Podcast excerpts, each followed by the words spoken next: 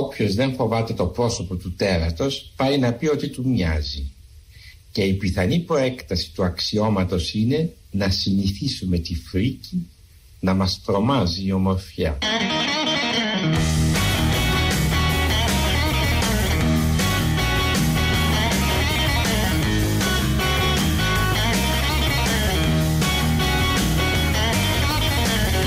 Κυρίες και κύριοι, καλή σας μέρα. Καλό μήνα. 2.11.10.80 880 ναι, η τηλεφωνική μας γραμμή για τα δικά σας μηνύματα. Hey, εσύ χειριστή του κομπιούτερ, ρέντιο παπάκι παραπολιτικά.gr Ναι, για τα μηνύματά μας.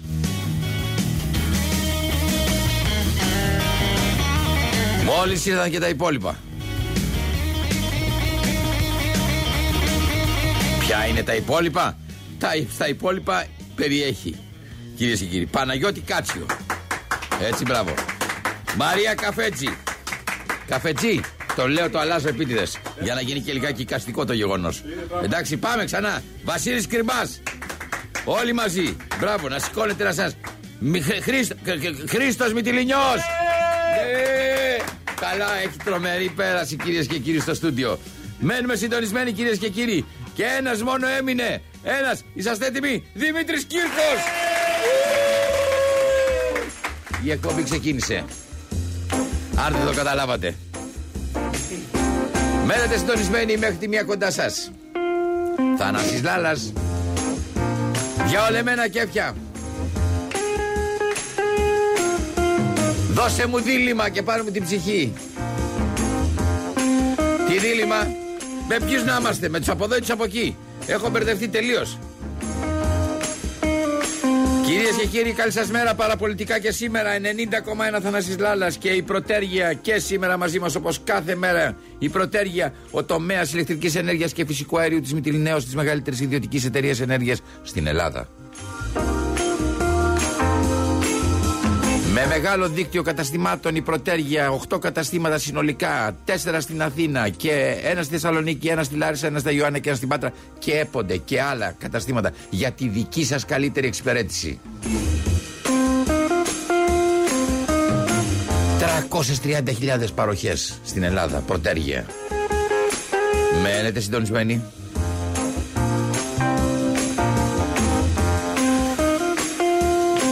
Εκπομπή γύρω στις 12.30 θα φιλοξενήσει την άποψη και τις, ε, όλο το, το, το, σκεπτικό του Αλέξανδρου Δέσποτόπουλου, του διεθνολόγου. Αλλά πριν από αυτό θα φιλοξενήσει τα αιτήματα όλων των διαμαρτυρωμένων. Είμαστε εδώ, ευτυχώς δεν είμαστε στο Κίεβο. Λένε ότι σε λίγο στο Κίεβο θα γίνεις τη κακομοίρας. Ειλικρινά δεν καταλαβαίνω τίποτα. Ακούω ραδιόφωνο, βλέπω τηλεόραση, δελτία ειδήσεων δηλαδή, και εκπομπές αφιερωμένες στον πόλεμο. Εκεί, εκεί, στην Ανατολή. Και κυρίες και κύριοι, νομίζω και εσείς όπως και εγώ, δεν καταλαβαίνουμε τίποτα. Αυτή η μανία, τι να σας πω, δεν καταλαβαίνω τίποτα. Όλα τα ξεκάθαρα έχουν γίνει πια θολά. Τα fake έχουν γίνει ζωντανά. Τι να σας πω κυρίες και κύριοι. Μεταράζει όλη αυτή η κατάσταση. Δεν καταλαβαίνω σας λέω. Και μετά, μετά από τα δελτία των ειδήσεων, μετά τα social media, μετά τα ραδιόφωνα, συγκεντρώνουν διάφοροι σε παρές και αρχίζει. Ή μάλλον συνεχίζεται η συζήτηση. Οι άντρες με τον Πούτιν, οι γυναίκες με τους Ουκρανούς. Ή μάλλον. Τρένα σταματάει ο Κουταλιανός Συζητήσεις με αμφισβητίες από όλες τις μεριές. Και που να κρεμίζει ο Κουταλιανός κι αν μασάει σίδερα και κάνει το λιοντάρι Στο τσαρδί του κουταλιανό Χθες το βράδυ πάλι το ζήσα. Τρέμει σαν το ψάρι στην κύρα του μπρος. Αχ πως τι φοβάται ο φτωχός κουταλιανός. Συζητήσεις με αμφισβητίες από όλες τις μεριές στην παρέα Στην κύρα του μπρος αλλά μην το πείτε κανένα. Τι εποχή και αυτή, Θεέ μου. Έχουμε γίνει όλοι αφισβητίες. Έχουμε χάσει την εμπιστοσύνη μας προς όλους. Κανείς δεν λέει κάτι που να συμφωνούμε. Ή συμφωνούμε και ακόμα και τη, την ώρα της συμφωνίας μας υποπτευόμαστε ο ένας τον άλλον. Κρυφά, κρυφά πράγματα σας λέω. Αλλά είναι και κουφά. Ακόμα και τους εαυτούς μας. Τους ακούμε και τους υποπτευόμαστε όταν μιλάνε. Ακούω το Θανάση και λέει έτσι μου έρχεται να τον ρωτήσω. Λέει διάφορα και έτσι μου έρχεται να τον ρωτήσω. Ποιος έβαλε να τα πεις όλα αυτά, Θανασάκη; Εγώ ο ίδιος τον εαυτό μου. Μου έρχεται να ρωτήσω. Καταλαβαίνετε, δεν έχω καμιά εμπιστοσύνη ούτε στον εαυτό μου πια.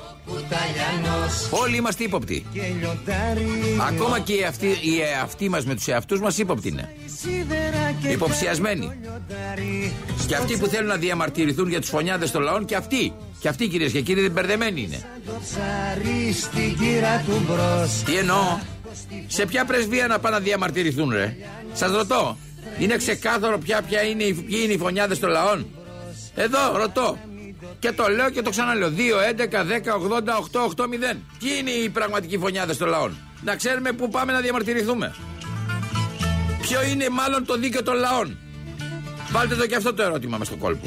Έχουν δίκιο αυτοί που πέφτουν, την πέφτουν στους γείτονες για να φύγουν οι Ναζί της εξουσίας που έχουν οι γείτονες. Σας ρωτώ. Έχουν δίκιο αυτοί που φέρνουν τον ναζισμό στην Ευρώπη που κλείνουν τις τράπεζες αλλά αφήνουν μερικές ανοιχτές για να μην κρυώσει η σχέση τους με αυτούς που τους ψηφίζουν; Σας ρωτώ. Ναι, 2, 11, 10, 80, 8, 8, 0.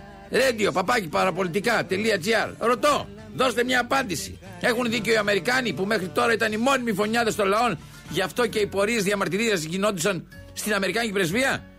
Τώρα έχουν δίκιο οι Αμερικάνοι. Και αν ναι, πού θα πάμε να διαμαρτυρηθούμε όλοι εμείς που θέλουμε να διαμαρτυρηθούμε για το δίκαιο των λαών; Στη ρωσική πρεσβεία; Είναι σωστό να διαμαρτυρόμαστε στη ρωσική πρεσβεία που είναι στο ψυχικό; Αυτοί που σώσουν, σώσαν την Ευρώπη και όλο τον κόσμο δηλαδή, από τους Γερμανούς Ναζί, μπορεί να είναι σήμερα φωνιάδες των λαών οι ίδιοι; Σας ρωτάω. Μην παρεξηγήσετε, όχι κύριε, εσείς, ναι, ναι, εκεί στη Σόλωνος που ακούτε το ραδιόφωνο τώρα μέσα στο αυτοκίνητό σας και παρεξηγήσετε. Μην παρεξηγήσετε. Ρωτάω απλώς. Απλώς ρωτάω, ρε παιδιά. Μπερδεμένος είμαι. Ρωτάω να το ξεμπερδεθώ. Ξέρω κι εγώ. Ακούω μάλλον όλους τους μάλλον τους διεθνολόγους, τους ιστορικούς που παίρνουμε και εδώ. Τους καθηγητές, τους ακαδημαϊκούς, τους πολιτικούς, όλους τους ρωτώ. Βγαίνουν στα κανάλια και τους ακούω όπως και εσείς όλοι. Ναι, όλους τους ακούω. Αλλά πιστέψτε με, δεν ξεμπερδεύω μέσα μου. Θέλω να διαμαρτυρηθώ, αλλά δεν ξέρω προς ποιους να διαμαρτυρηθώ. Ποιοι φταίνε; Ποιοι είναι οι φωνιάδες, ρε παιδιά, των λαών σήμερα; Οι παλιοί φωνιάδες τώρα αυτοτιμωρήθηκαν. Δεν σκοτώνουν πια. Πεςτε μου ειλικρινά. Ποιοι σκοτώνουν, σκότωναν πριν από λίγο στη Συρία, ρε παιδιά; Οι παλιοί φωνιάδες των λαών γίνανε σωτήρες. Πώς έγινε αυτή η μετάλλαξη, ρε παιδιά; Πεςτε μου, για σταθείτε. Θα τρελαθείτε. Θα τρελαθείτε. Ε, και εγώ θα τρελαθώ. Όλοι για το ψυχιατρίο είμαστε.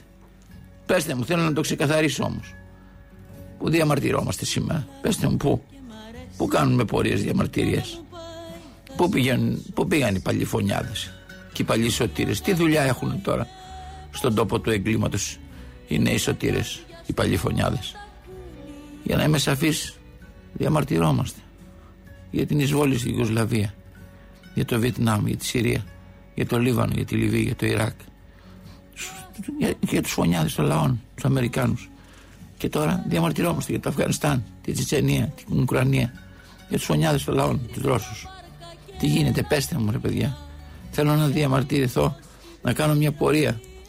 Και οι φωνιάδες των λαών, των μέσων μαζικής ενημέρωσης, οι Ευρωπαίοι, σε ποια από τις 27 πρεσβείες πρέπει να πάω να διαμαρτυρηθώ για αυτούς; Και αν συνεχίσει έτσι οι φωνιάδε των λαών να είναι όλοι, όλοι τους, και εμείς συνεχίσουμε να θέλουμε να διαμαρτυρόμαστε για τους φωνιάδες των λαών, ίσως δημιουργηθεί κυκλοφοριακό κομβούσιο στην πρωτεύουσα, παιδιά.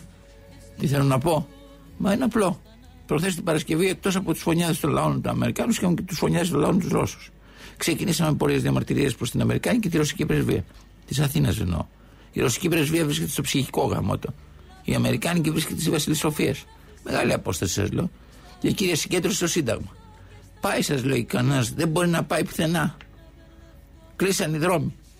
Οι Κυφυσίες, η Βασιλή Σοφία, η Λεωφόρο Αλεξάνδρας, οι γύρω δρόμοι, τα παραδρομάκια. Όλοι. Το Σύνταγμα. Δεν μπορεί, παιδιά, να συνεχιστεί αυτό. Πρέπει να δημιουργηθεί μια συνοικία της πρεσβείας. Ακούστε τι σας λέω. Όλες οι πρεσβείες είναι αναγκαίο πια να συγκεντρωθούν σε ένα μέρος και οι διαμαρτυρόμενοι να ξέρουν πού πάνε. Όλοι είναι φωνιάδες των λαών, σας το λέω. Δεν μπορούμε να ξεκινάμε από το ψυχικό περπατώντας να φτάσουμε στο κέντρο, στο Σύνταγμα, για να κλείνει όλη η κυκλοφορία. Η ιδέα είναι πρωτότυπη, ακούστε με. Ναι, είναι μια ιδέα να δημιουργηθεί μια συνοικία της διαμαρτυρίας. Και όλες οι πρεσβείες να έχουν εκεί, ρε παιδί μου, τα κτίρια τους κάποια παραρτήματά τους. Α ξεκινήσουμε να βρούμε ένα κτίριο για τη ρωσική πρεσβεία, για παράδειγμα στη Βασιλή Σοφίας. Είναι δυνατόν να τρέχουμε πάνω στο ψυχικό. Κοντά στην Αμερικάνικη πρεσβεία θέλετε, κοντά στην Αμερικάνικη πρεσβεία, για να ζήσουμε και το δίλημα. Ποιοι είναι οι φωνιάδες του λαού πηγαίνοντας προς τα εκεί; Η αριστερά, η Αμερικάνικη πρεσβεία ή η δεξιά; Γι' αυτό ψάχνουμε και ένα κτίριο στη δεξιά. Για να είμαστε στο δίλημα. Από εδώ ή από εκεί είναι οι φωνιάδες του λαού. Κάθε φορά να αλλάζουμε. Ε, να στρίβουμε απλώς το κεφάλι μας. Οπ, φωνιάδες του λαού Αμερικάνοι. Οπ, φωνιάδες του λαού Ρώσοι. Να ξέρουμε τι γίνεται, παιδιά. Δεν είναι μόνο οι Αμερικανοί και οι Ρώσοι, βέβαια, θα μου πείτε, είναι και οι Ευρωπαίοι. Αλλά όμως τι να κάνω τώρα. Αυτοί έχουν 27 πρεσβείες. Πότε πάμε να τις βάλουμε; Εκτός αν βάλουμε στη συνοικία και 27 πρεσβείες άλλες. Όλες στη Βασιλής Σοφίας. Η εκπομπή ως εκπρόσωπος της ρωσικής πρεσβείας αναλαμβάνει, ψάχνεις; Γιατί σε ακούω ότι ψάχνεις ήδη. Ε, η εκπομπή ως εκπρόσωπος της ρωσικής πρεσβείας αναλαμβάνει την εξέβρεση κτηρίου στον δρόμο Βασιλής Σοφίας. Είναι, είναι μια αρχή μέχρι τη διασταύρωση τηλεφόραση Αλεξάνδρα από το Σύνταγμα να βρουν όλες οι πρεσβείες εκεί ένα κτίριο, παιδιά. Ένα κτίριο που να τους αντιπροσωπεύει, οπότε να ξέρουν οι διαμαρτυρόμενοι να περνάνε, να κάνουν δεξιά, να φωνάζουν για τους Αμερικάνους, να κάνουν αριστερά, να φωνάζουν για τους Ρώσους ή όποιον άλλον φωνιά του λαού έχει πρεσβεία. Δεν ξέρω αν καταλαβάτε.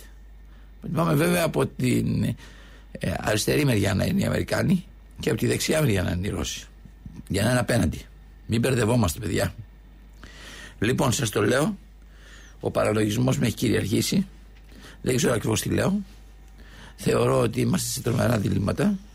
Εκεί που ξυπνάω το πρωί, βγάζω συνθήματα. Ακούστε τώρα τι σύνθημα μου ήρθε. Θέλω να συμμετέχετε, ρε. Όλοι σας εδώ στο στούντιο. Ναι.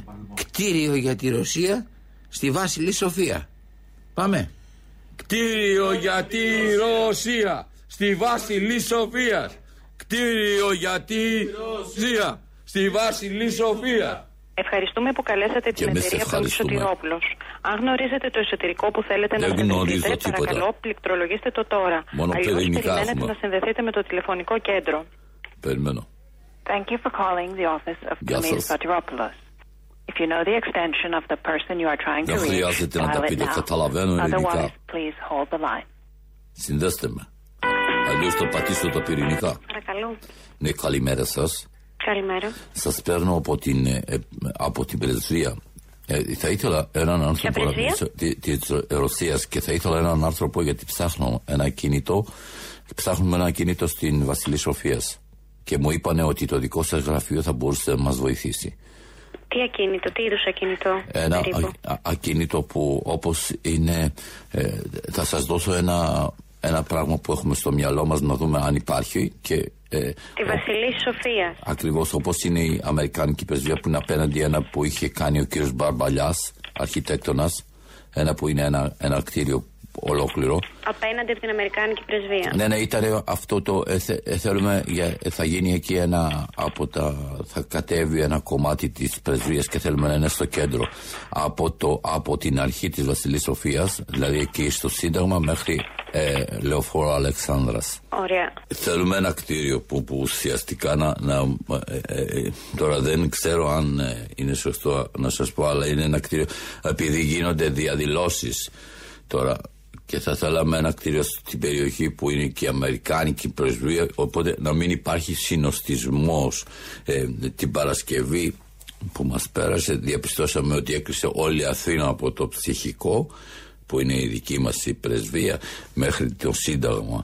Ε, και αυτό καταλαβαίνετε ότι δημιουργεί ένα τεράστιο πρόβλημα και το, το ρωσικό κράτος δεν θέλει να δημιουργήσει αυτού του είδους τα προβλήματα για να διευκολύνει τους διαδηλωτές θέλουμε ένα κτίριο που να αντιπροσωπεύει το ρωσικό κράτος τη ρωσική πρεσβεία κοντά στην Αμερικάνικη έτσι να γίνεται κοινές διαδηλώσεις και να κλείνει μόνο η Βασιλής Σοφίας ή δυνατόν και όχι όλη, όλη η Αθήνα γιατί αν ταλαιπωρείται ο, ο Έλληνας πολίτης συνολικά. Ναι. Αυτό είναι το, το σχέδιο ε, θα προτιμούσαμε ένα κτίριο βεβαίως με πρόσωψη, αλλά δεν μας ενοχλεί αν είναι και πρώτος όροφος και πάνω το υπόλοιπο κτίριο, αρκεί να μπορούμε να βάλουμε τη σημαία, τη ρώσικη σημαία.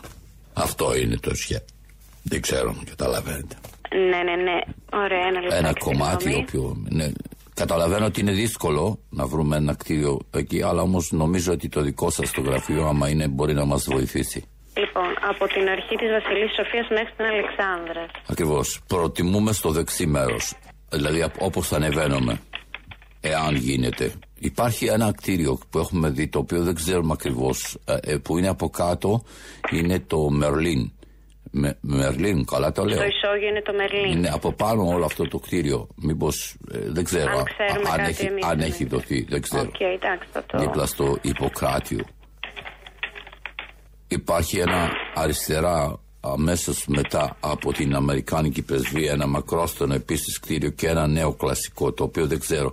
Δεν βλέπουμε όμως εμείς ο άνθρωπος μας έχει κάνει μια ε, χαρτογράφηση της περιοχής και κάπου εκεί θα μπορούσαμε να, το, να, να, να ζητήσουμε να αναζητήσουμε ένα τέτοιο χώρο. Ωραία. Επίσης υπάρχει πίσω υπάρχει πριν από την ε, αριστερά βέβαια όπως ανεβαίνουμε την Βάσιλε Σοφίας υπάρχει ένα κτίριο που είναι πριν από την Αμερικάνικη πρεσβεία μέγαρο, μέγαρο μουσικής το λένε μήπως παίρναμε αυτό αυτό μήπως παίρναμε αυτό το κτίριο αν το πουλάνε, αν το νοικιάζουν για να είναι και ποιολετικό. Θα ήθελα, σας παρακαλώ, να μου αφήσετε ένα όνομα και ένα ονοματεπώνυμο και ένα τηλέφωνο επικοινωνίας. Ωραία, Σβλάς, Σβλάς, Χαριόρια.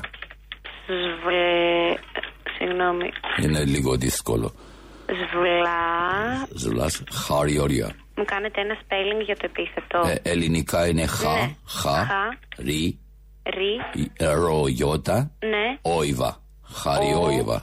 Ωραία, χαριόιβα, εντάξει, το κατάλαβα. Χαρι. Okay.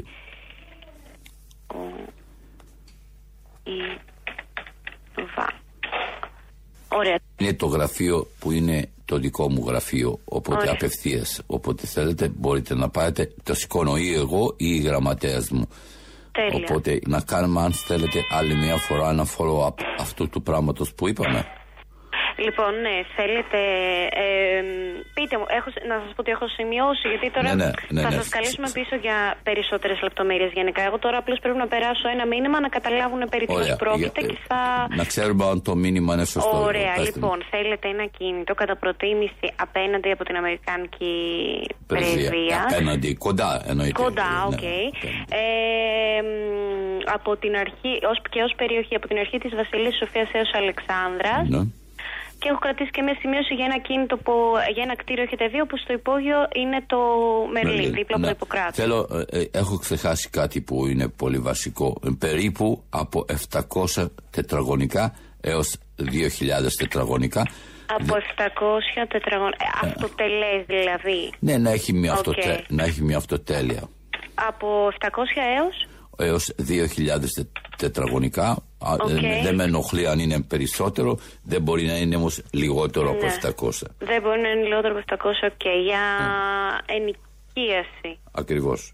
Ε, ε, ε, αν υπάρχει κάτι άλλο που έχει μια διαθεσιμότητα, δεν υπάρχει θέμα. Θα ήθελα να ξέρω τις περιπτώσεις και μετά θα αποφασίσει η πρεσβεία και το ε, ρωσικό κράτος. Δεν είναι, δεν είναι δική μου η απόφαση. Απλώς και μόνο εγώ πρέπει να κάνω την χαρτογράφηση και να τους ενημερώσω. Ωραία. Δηλαδή θέλω να πω ότι μπορεί να είναι και για αγορά. Ε, δεν, δεν είναι, αν υπάρχει κάτι αγορά θα μου πείτε και αυτό και θα σας απαντήσω πάρα πολύ σύντομα. Αυτό είναι το, το σχέδιο. Ε, θα προτιμούσαμε ένα κτίριο βεβαίως με πρόσοψη, αλλά δεν μας ενοχλεί αν είναι και πρώτος όροφος και πάνω το υπόλοιπο κτίριο, αρκεί να μπορούμε να βάλουμε τη σημαία τη ρώσικη σημαία. OK, okay. έγινε. OK, okay. σας ευχαριστώ πάρα πολύ. Και εμείς σας ευχαριστούμε. Καλημέρα, καλημέρα σας, καλημέρα σας. Κύριε Λάλα, μπορούμε ένα λεπτό να μπούμε σε διαφημίσεις γιατί σας έφαγα το χρόνο. Κυρίες και κύριοι, ε, εδώ είμαστε, Θανάσης Λάλας, μέχρι τη μία κοντά σας.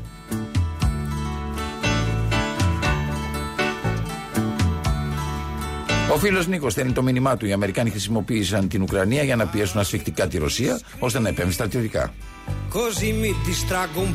Λούτσιο. Λούτσιο άκουτε.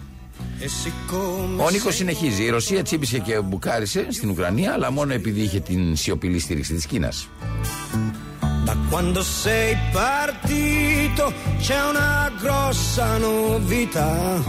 quando sei partito c'è una grossa novità Μένετε συντονισμένοι, Λουτσιο Ντάλλα, σαν σήμερα. è finito ormai, ma qualcosa ancora qui non va.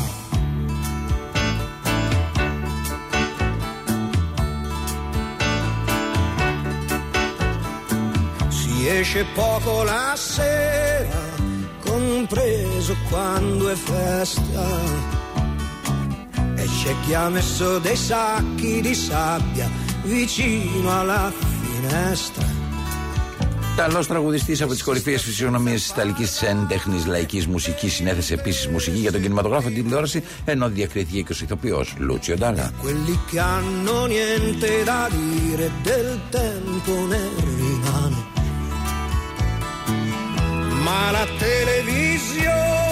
Έφυγε από αυτή τη ζωή 1η Μαρτίου του 2012 από καρδιακή υπερβολή στο Μοντρέ της Ελβετίας. Σαν σήμερα λοιπόν τιμούμε το θάνατό του. Θα ακούσουμε τραγουδάκια του και θα συνεχίσουμε την εκπομπή και τη ροή.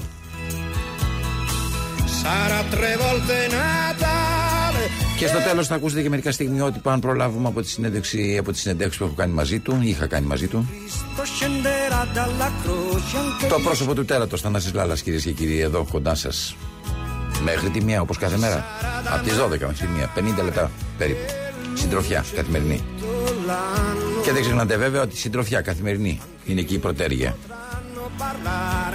Προτέρια τομέα ηλεκτρικής ενέργειας και φυσικού αερίου της Μητυλινέω, της μεγαλύτερης ιδιωτικής εταιρείας παραγωγής ενέργειας στην Ελλάδα. Αν δεν είστε ένας από τους 330.000 που έχετε πάρει μια παροχή από, το, από την προτέρια, καιρός να το διεκδικήσετε. Για να βρείτε μια λύση σε ό,τι έχει να κάνει με την ηλεκτρική ενέργεια και το φυσικό αέριο στο σπίτι σας. Λάβετε υπόψη σας ότι η Πρωτέργεια έχει φτιάξει μια, ένα δίκτυο καταστημάτων, 8 καταστήματα, 4 στην Αθήνα και ένα στη Θεσσαλονίκη, στη Λάρισα, στα Ιωάννα και στην Πάτρα, έτσι ώστε να σας διευκολύνουν να σε εξυπηρετήσουν όσο το δυνατόν καλύτερα.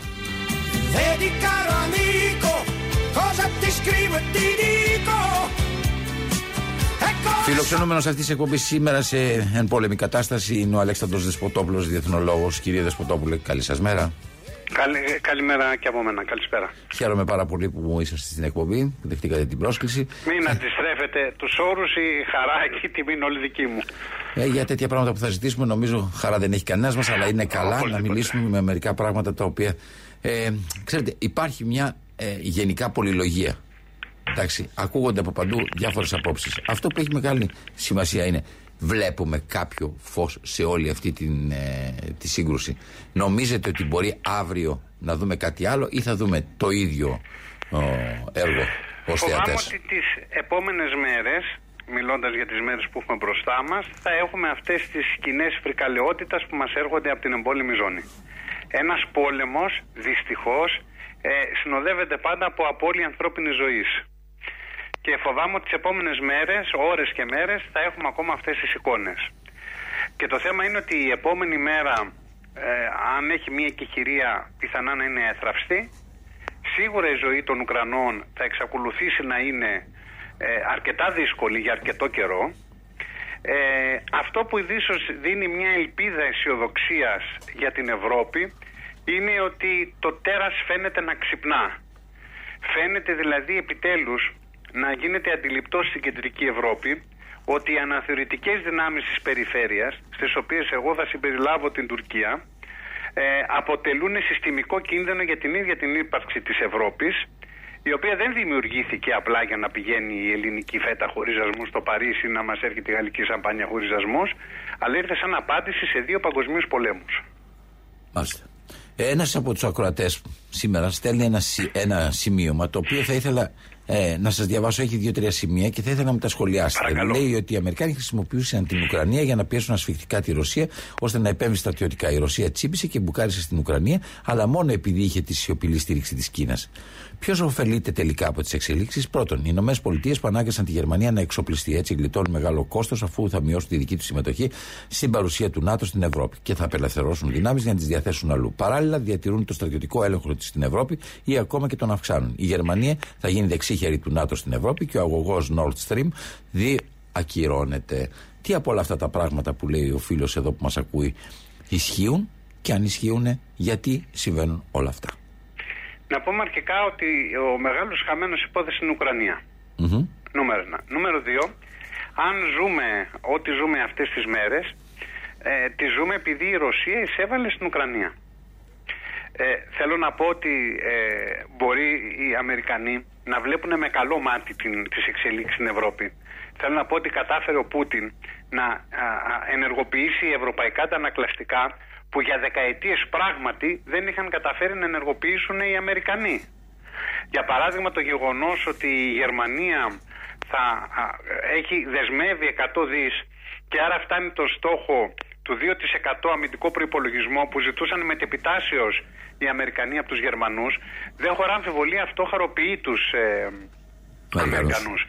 Η πραγματικότητα είναι όμως επίσης ότι αυτή τη στιγμή οποιαδήποτε σκέψη επέκτασης του ΝΑΤΟ κοντύτερα στη Ρωσία και μεγαλύτερος στρατιωτικός περιορισμός ε, της Ρωσίας πάει περίπατο.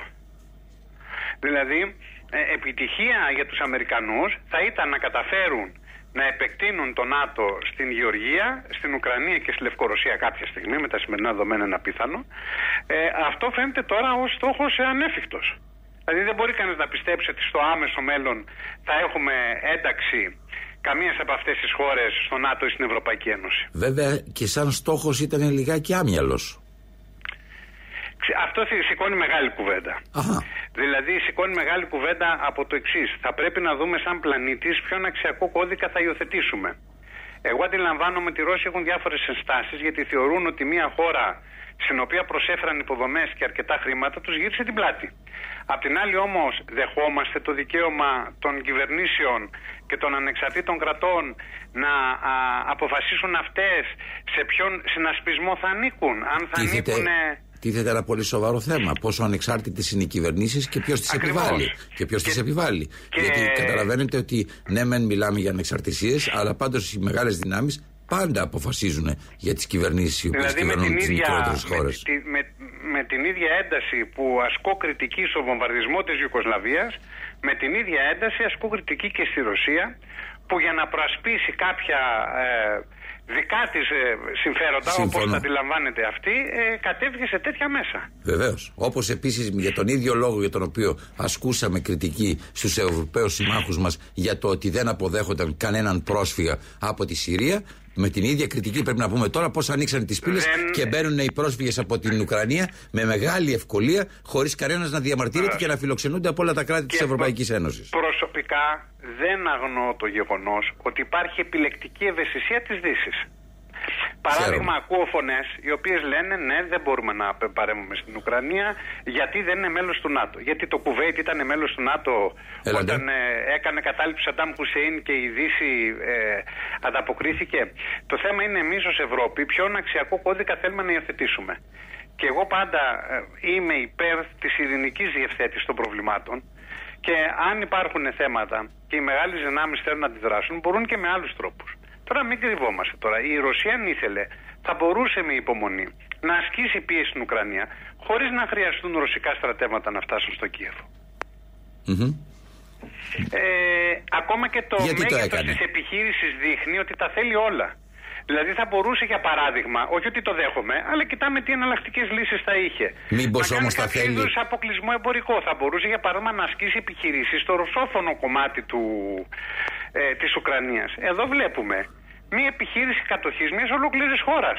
Ακόμα και αν δεν κρατήσει πολύ. Μήπως όμως αυτό είναι ένα αποτέλεσμα μετά από 30 χρόνια που κανένας δεν υποστηρίζει και την άποψη την οποία είχε η Ρωσία όλα αυτά τα χρόνια για τη μη επέκταση του ΝΑΤΟ και όλων των υπολείπων πλάι της και κανένας δεν έδωσε λογαριασμό σε αυτό; αυτή τη λογική. Ε, δηλαδή, αν τη δούμε στην Τουρκία, η Τουρκία τι λέει: Εγώ θέλω να έχω μια ζώνη ασφαλείας, θέλω αποστρατικοποιημένο το Αιγαίο. Θα μας αφαιρέσει από εμάς η Τουρκία το δικαίωμα να στρατικοποιούμε το Αιγαίο; Ε, ή να ανήκουμε σε όποιον ε, μηχανισμό θέλουμε; Θα συμφωνήσω δηλαδή, μαζί σας ότι περιέχει, Τουρκία... περιέχει μια σειρά από αντιφάσεις ο συλλογισμός αυτός, όπως και ο άλλος συλλογισμός.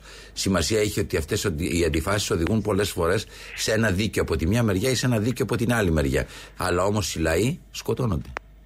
Βεβαίως. Και αν θέλετε, εγώ δέχομαι τις απόψεις. Και δέχομαι ότι τελικά, όπως είναι τα πράγματα, θα μου πείτε τώρα το κλείνουμε τελειολογικά. Α το κρίνουμε και έτσι. Ήτανε, έχουν γίνει πολλά λάθη προφανώς και από την πλευρά της Δύσης. Ξέραν ότι υπάρχει μια ιδιαίτερη ευαισθησία εκ μέρους της Ρωσίας. Και αντιλαμβάνομαι ότι όλοι λίγο πολύ ξέραμε ότι μια τέτοια αντίδραση, παρόλο που δεν τη θεωρούσαν πιθανή. Εγώ έπεσα έξω, δεν, δεν πίστευα ότι οι ρωσικά στρατεύματα θα φτάσουν στο Κίεβο. Περίμενα ότι θα έχουμε επιχειρήσεις τα ανατολικά. Παρ' όλα αυτά ήταν ένα ενδεχόμενο. Είναι εμφανώς ότι η, η, η Δύση στις εκτιμήσεις της πιθανά και έκανε λάθος. Δεν υιοθετώ τον, την άποψη ότι εσκεμμένα οι Αμερικανοί το, το όθησαν να εξελιχθεί έτσι για να ενεργοποιήσουν την, Αμερική, την Γερμανία. Ούτε ότι είναι σωστό το ότι επενεύει η Ρωσία στρατιωτικά στην Ουκρανία. Όπως επίση ακριβώς, ε, ε, θεωρώ ότι και οι δύο πλευρές εκτίμησαν λάθος την, την κατάσταση. Αλλά η ουσία είναι όμως ότι η Ρωσία για μένα πέρασε την κόκκινη Και δεν μπορούμε να, δεν πρέπει ο αξιακός κώδικας της Ευρώπης να επιτρέπει σε καμία χώρα να ξαναζωγραφίζει, να ξανασχεδιάζει τα σύνορα με το δίκαιο του ισχυρού. Όχι, εγώ δεν μπορώ να το δεχτώ αυτό. Συμφωνώ απόλυτα μαζί σας. Με τη μόνη διαφορά είναι ισχύει και από την άλλη μεριά. Αυτό είναι το κακό. Βε, Βεβαίως. Αυτό θα ισχύει για όλους. Γι' αυτό αναφέρθηκα στη Ιουκοσλαβία, γι' αυτό αναφέρθηκα και στο Ιράκ με το Κουβέιτ. Θα πρέπει η ευαισθησία να μην είναι επιλεκτική, αλλά να βασίζεται σε έναν αξιακό κώδικα. Τότε είναι σίγουρο ότι ο κόσμος μας θα είναι καλύτερος. Τώρα δυστυχώς ζούμε σε έναν πλανήτη που δεν ισχύει το δίκαιο, αλλά ισχύει η ισχύ του, του ισχυρού. Ακριβώς. Έτσι. Παρ' όλα αυτά όμως, σε κάθε περίπτωση, εγώ προσπαθώ να προσεγγίσω τα πράγματα με αυτόν τον αξιακό κώδικα. Δεν δέχομαι μία τρίτη χώρα να καταλαμβάνει μία άλλη χώρα στο όνομα οποιασδήποτε προστασίας και οποιοδήποτε δικαιώματος. Και αυτό δεν αφορά μόνο τη Ρωσία, αφορά τις ΗΠΑ, αφορά την Τουρκία, αφορά όποια, θέλ, όποια χώρα θέλετε του πλανήτη. Συμφωνείτε ότι η Ελλάδα έστειλε μια ενίσχυση στρατιωτική στην Ουκρανία; Ε, έστειλε υλικό, είναι γεγονός αυτό. Η ανακοίνωση ότι θα στείλει, δεν ξέρω επιχείρηση. Το λέω γιατί είναι μια συζήτηση των ημερών, γι' αυτό. Γίνεται, είναι μια συζήτηση. Εγώ καταλαβαίνω και τις δύο πλευρές. Ε, εγώ νομίζω ότι ήταν και λίγο εκ του ασφαλούς η απόφαση της ελληνικής κυβέρνησης από την άποψη ότι είχε γίνει ξεκάθαρο από τους Αμερικανούς και τον ΝΑΤΟ ότι δεν θα στείλουν στρατεύματα. Ε, δηλαδή, αν ρωτήσετε την προσωπική μου άποψη, δεν πρέπει να στείλουμε στρατεύματα εμείς στην Ουκρανία. Απ' την άλλη, όμως, καταλαβαίνω ότι υπήρχε κάποιο είδους συντονισμό της Ρωσίας με την Τουρκία, η οποία ενεργοποίησε κάποια τα ανακλαστικά της ελληνικής πλευράς. Και αναφέρομαι στο ότι η Τουρκία κράτησε μέχρι και χθες ή μέχρι σήμερα ανοιχτά τα στενά του Βοσπόρου. Την ίδια στιγμή είχαμε τον κύριο Λαυρόφ, τον Ρώσο Υπουργό Εξωτερικών, να αναφέρει σε τουρκική δημοκρατία ε, της Βορεια Κύπρου.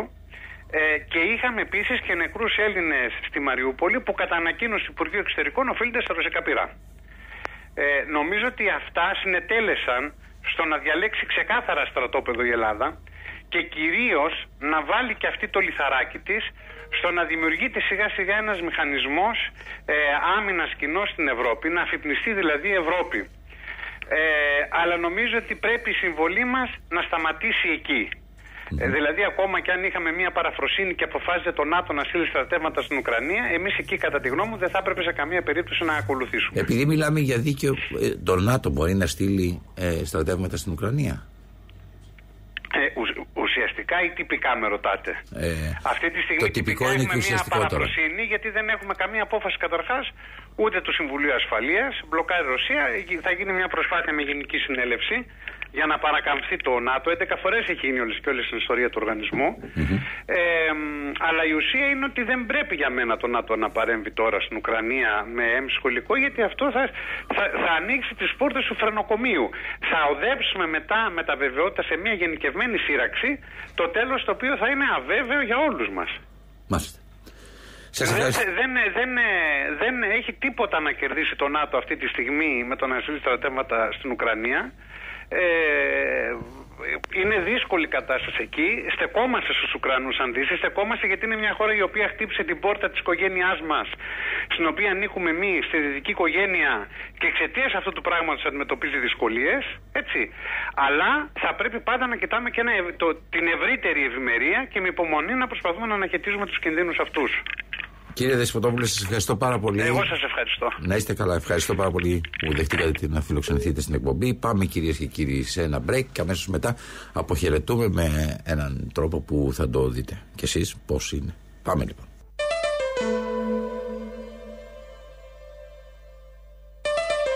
Σαν σήμερα κυρίες και κύριοι έφυγε από τη ζωή Λουτσιονταλά. Προσέχτε, προσέχτε. Τι ενδιαφέροντα πράγματα. Αλλάζει ο κόσμος σήμερα, ή απλώς περνάμε από τη γέφυρα που ενώνει δύο ίδιους κόσμους; Νομίζω ότι τα πάντα αλλάζουν. Η αλλαγή είναι κυρίως γεωπολιτική. Πρέπει όλοι να αισθανθούμε αυτή την αλλαγή. Αλλιώς θα δούμε το τρένο να περνάει και δεν θα καταλαβαίνουμε τι γίνεται. Λούτσιο Ντάλα. Su una vecchia terrazza davanti al golfo di Sorrento un uomo abbraccia una ragazza dopo che aveva pianto. Ρωτάω πριν χρόνια τον Λούτσιο Ντάλα τι οδήγησε τον κόσμο σε αυτή την επιτακτική αλλαγή και απαντάει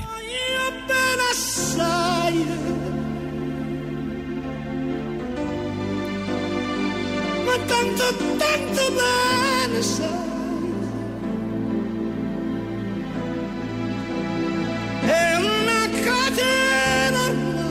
Πριν 30 χρόνια η απάντησή του. Θα την ακούσετε.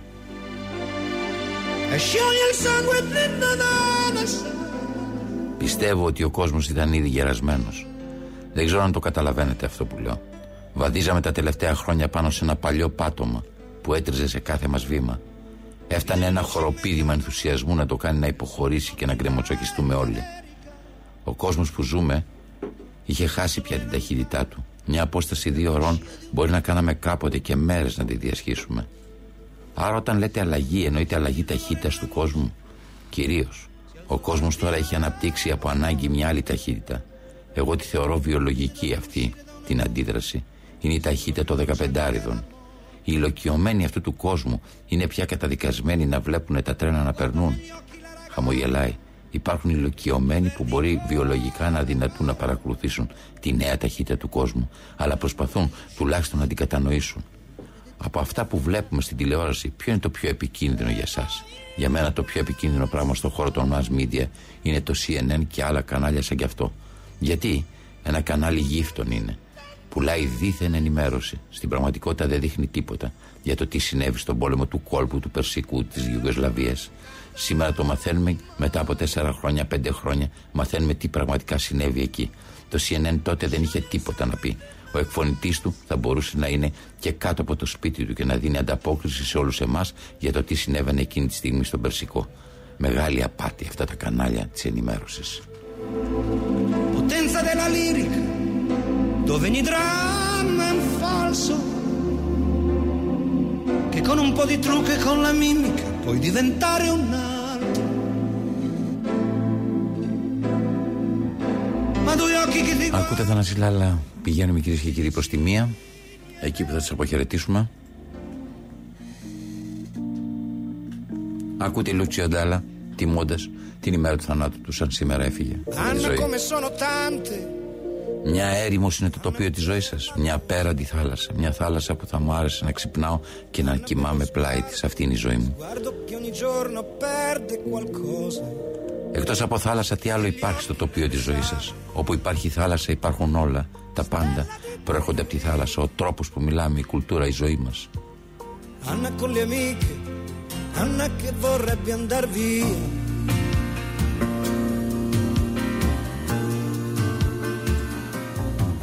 Marco grosse scarpe, poca carne. Marco cuore in Μετά από χρόνια πιστεύετε ότι οι άνθρωποι θα νιώθουν κάτι όταν θα ακούνε Λούτσιο Ντάλα ή Ντίλαν; Ελπίζω να μην ακούνε ούτε Λούτσιο Ντάλα ούτε Ντίλαν. Στο μέλλον οι άνθρωποι θα ξεχνούν πολύ πιο εύκολα τα σημαντικά. Άλλωστε ήδη ζούμε σε μια εποχή που ό,τι και αν κάνουμε δεν έχει διάσταση καμιά. Σήμερα είναι πολύ δύσκολο να δημιουργήσεις πρωτογενή πράγματα. Αυτό βέβαια δεν σημαίνει ότι δεν είναι σημαντικά αυτά που κάνεις. Αλλά το να βάζεις στη σειρά πράγματα, να ανακαλύπτεις δηλαδή νέους τρόπους επικοινωνίας είναι σημαντικό, αλλά δεν αποτελεί ανακάλυψη. Μάλλον περί ταξινόμησης πρόκειται.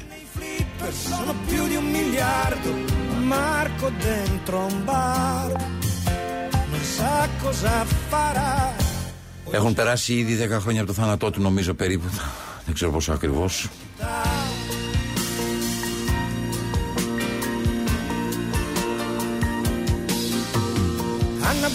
sguardo non perde un ballo Marco che a ballare sembra un cavallo In un locale che è uno schifo Poca gente che li guarda Sei una checca che fa il tifo Ma di... Ναι ακριβώς 10 χρόνια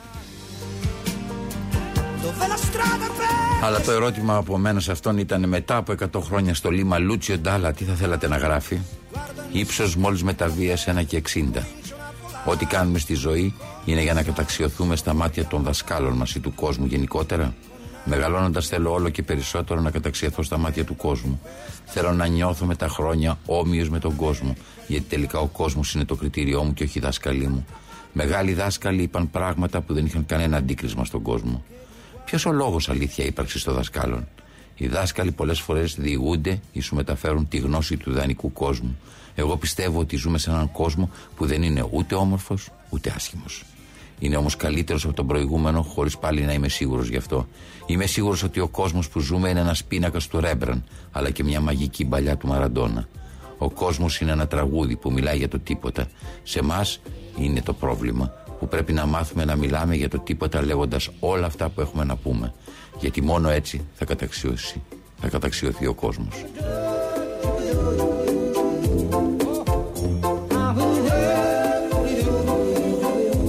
Μπορείτε να φανταστείτε τον εαυτό σας στην αυλή του βασιλιά να φτιάχνει μουσική για να διασκεδάσει το βασιλιά;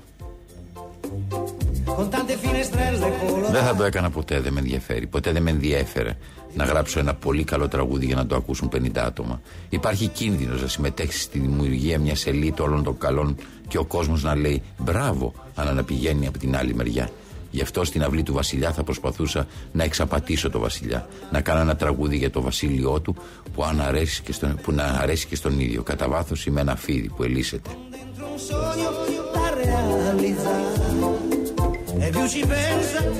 Ένα φίδι που ελίσσεται πιστεύει σε κάποιο Θεό. Ναι, ναι, ναι. Πιστεύει. Υπάρχουν στιγμές που πιστεύει. Το χρήμα είναι ένας σύγχρονος Θεός. Όχι, όχι. Ποτέ. Ποτέ δεν σας γοήτευσε το χρήμα; Με το χρήμα αισθανόμουν πάντα περίεργα. Ποτέ δεν μου άρεσε να έχω χρήματα, αλλά ταυτόχρονα μου άρεσε να έχω να ξοδεύω. Υπάρχουν στιγμές που έχω μια έντονη κριτική συμπεριφορά στη ζωή μου. Όχι τόσο για αυτό που επιθυμώ, αλλά για αυτό που έχω. Θα μπορούσατε να ζήσετε χωρίς χρήματα, δεν ξέρω, δεν είμαι σίγουρος. Πιστεύω όμως ότι μία από τις μεγαλύτερες αλλαγές είναι η εγκατάλειψη του χρήματος. Είμαι πεπισμένος γι' αυτό. Τι κάνετε όταν ανακατεύεστε με τον κόσμο και πέσετε πάνω σε έναν ενοχλητικό τύπο. Διασκεδάζω χαζεύοντας τα παπούτσια του. Δεν ακούω τι μου λέει, αλλά κάνω ότι τον ακούω με ενδιαφέρον. Πετε μου αλήθεια, τι χαρακτηρίζει έναν πληκτικό άνθρωπο, η αυτοπεποίθησή του; Μέσα στο μυαλό σας υπάρχουν μουσικές που παίζουν και εμείς δεν τις ακούμε ποτέ; Μέσα στο μυαλό μου παίζει πάντα ένα φάλσο βιολί. Αυτό με επηρεάζει περισσότερο από όλα τα μουσικά ακούσματα που έχω. Με έχει επηρεάσει τόσο πολύ που κάθε φορά που κάνω δίσκο, συγχρονίζοντας δύο όργανα, προτιμώ το ένα να χάνει έναν τόνο. Γιατί αλήθεια, γιατί αυτό; Γιατί ο τέλειο, τέλειος συγχρονισμός δίνει μια αίσθηση υπνοτισμού. Ένα φάλτσο μας κρατάει πάντα παρόντες. Υπάρχει ένα μεγάλο φάλτσο της ζωής σας. Όλη μου η ζωή είναι ένα φάλτσο που δεν ενοχλεί, γιατί δεν ακούγεται και πολύ μέσα σε όλο αυτό το θόρυβο γύρω μας. Σας ευχαριστώ κύριε Ντάλα και εγώ κύριε Λάρα. Καλό σας μεσημέρι.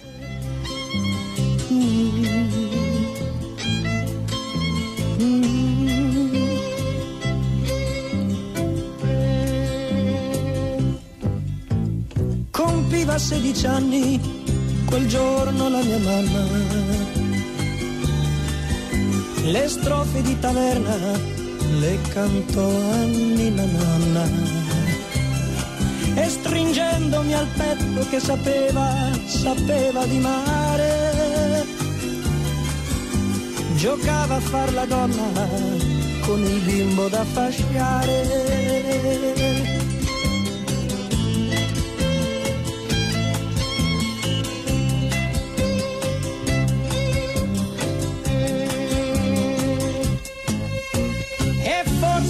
per gioco o forse per amore che mi volle chiamare come nostro Signore. Della sua breve vita il ricordo, il ricordo più grosso è tutto in questo nome che io mi porto addosso.